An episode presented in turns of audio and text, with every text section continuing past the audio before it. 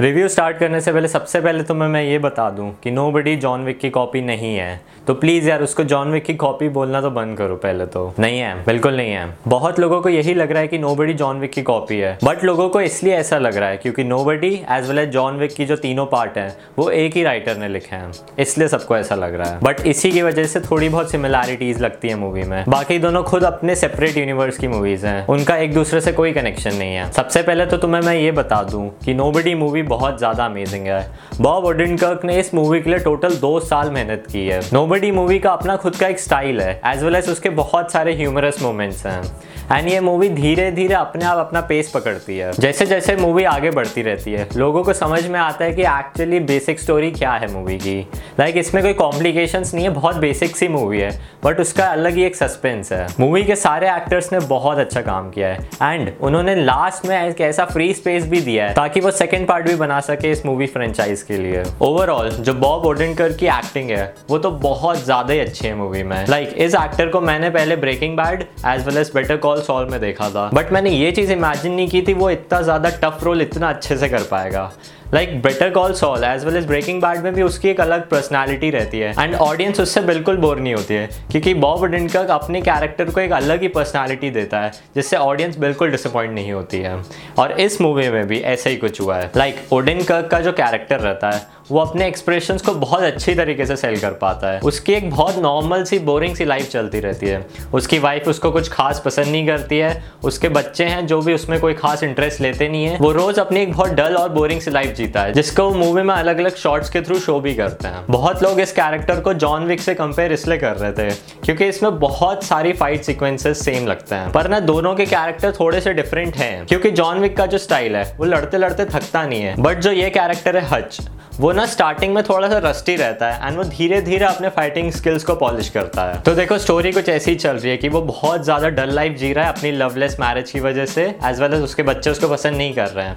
And उसी time में, रात में उसके घर पे चोरी करने दो लोग आ जाते हैं। एंड वो उन दो चोर को पकड़वाने के लिए भी कुछ खास ऐसा कर नहीं पाता है, जिसकी वजह से उसकी फैमिली वाले उससे और भी ज़्यादा डिसअपॉइंट हो जाते हैं। तो यार, वैसे वो इतनी ज़्यादा डल लाइफ जी रहा था एंड इन चीज़ों की वजह से और ज़्यादा बर्डन आ जाता है उस पर उसकी पूरी फैमिली में उसकी बस एक छोटी बेटी रहती है जो उससे बहुत ज़्यादा प्यार करती है। बट उस लड़की को भी पता नहीं होता है कि उसके पापा कितने ज़्यादा केपेबल है अपनी फैमिली को बचाने के लिए। तो कुछ टाइम बाद उसको पता चलता है कि उसकी बेटी का ब्रेसलेट वो दो चोर लेके जा चुके हैं। तो वो अपनी बेटी के ब्रेसलेट को वापस लाने के लिए उन चोरों को ढूंढता है। पर जब वो उसके बाद वापस आ रहा होता है तो उसके साथ कुछ ऐसी मिसहैपनिंग्स हो जाती हैं कुछ ऐसे इवेंट्स हो जाते हैं जिसकी वजह से उसका एक बहुत बड़े गैंग के साथ लफड़ा हो जाता है। एंड उसके बाद ही मूवी की बहुत ज़्यादा इंटरेस्टिंग थिंग सामने आती है।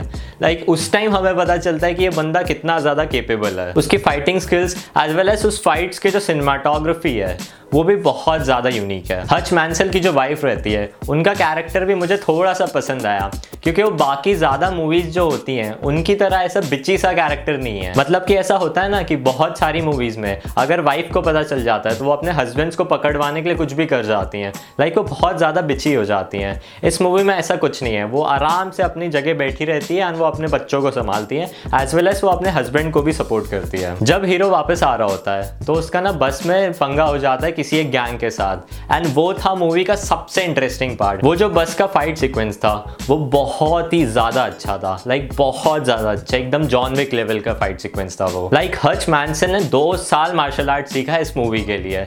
तो यार वो बहुत अच्छा लग रहा था। नोबडी और जॉन विक में बहुत सारी सिमिलैरिटीज हैं। एंड उनमें से एक मेरी बहुत फेवरेट है कि जो जॉन विक है वो अपने डॉगी के लिए लड़ता है हमेशा। एज वेल एज नोबडी में वो अपनी बेटी के किटी कैट ब्रेसलेट के लिए लड़ता है। लाइक like ये मेन रीजन तो नहीं था क्योंकि वो अपनी पुरानी लाइफ को बहुत ज़्यादा मिस कर रहा था। इसलिए वो लड़ता है। बट स्टिल दोनों के पास एक एक एक्सक्यूज था कि वो किस चीज़ के लिए लड़ रहे हैं। हच मैंसल मूवी का मेन कैरेक्टर था। एंड जिस हिसाब से इस मूवी में उसको दिखाया गया है, तुम उसके पेन को भी प्रॉपर खुद फील कर पाओगे। लाइक तुम्हें पता चलेगा वो कितना ज़्यादा डिस्गाइज में जी रहा है एज वेल एज उसको कितना ज़्यादा दुख हो रहा है एज वेल एज वो कितना ज़्यादा खुश है अपनी लाइफ से। वो एक ऐसा कैरेक्टर था जो अपनी फैमिली को तो बचाना चाहता ही है बट वो अपनी फैमिली के सामने एट द एंड तक नहीं चाहता था कि उसकी उसकी रियलिटी लोगों को पता चले एज वेल एज उसकी फैमिली को भी पता चले। सो so, यही चीज़ें होती है। एंड मूवी कुछ ज़्यादा बड़ी नहीं है सिर्फ़ डेढ़ घंटे की ही है। सो so, इन्हीं सीक्वेंसेस के साथ बहुत सारे एक्शन सीक्वेंसेस है इस मूवी में। एंड जो मूवी का विलन है वो मुझे इतना ज़्यादा भी पसंद नहीं आया। लाइक like, वो एक ऐसा बंदा था जो कैरियोके गाता रहता था एंड वो एक रशियन माफिया था। बट वो ठीक ठाक ही लगा मूवी में। एंड जो पूरी मूवी है वो हच मैंसिल की वजह से ही चलती है। जितना मूवी में वॉयलेंस दिखा है जितना ह्यूमर है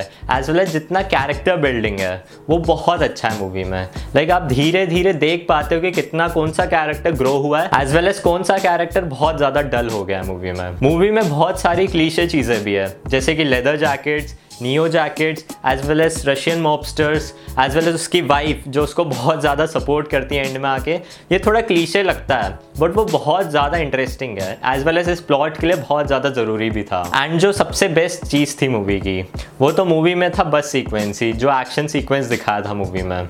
वो बहुत अच्छा था लाइक एकदम कल्ट क्लासिक लग रहा था वो। उस बस वाले फाइट सीक्वेंस की एक्शन कंटिन्यूटी तुम बहुत अच्छे से देख पाओगे एज वेल एज उस पूरे सीन की बहुत सारी छोटी छोटी डिटेल डिटेल्स हैं, जिसको तुम बहुत अच्छे से ऑब्ज़र्व कर पाओगे। ओवरऑल मैं यही कहना चाहूँगा कि यार इस मूवी को मिस मत करो। प्लीज़ यार, ये मूवी बहुत ज़्यादा एक्शन से भरपूर है। सो गाइस यही था रिव्यू और अगर तुम्हें रिव्यू पसंद आए तो प्लीज़ यार इस वीडियो को लाइक ज़रूर कर देना।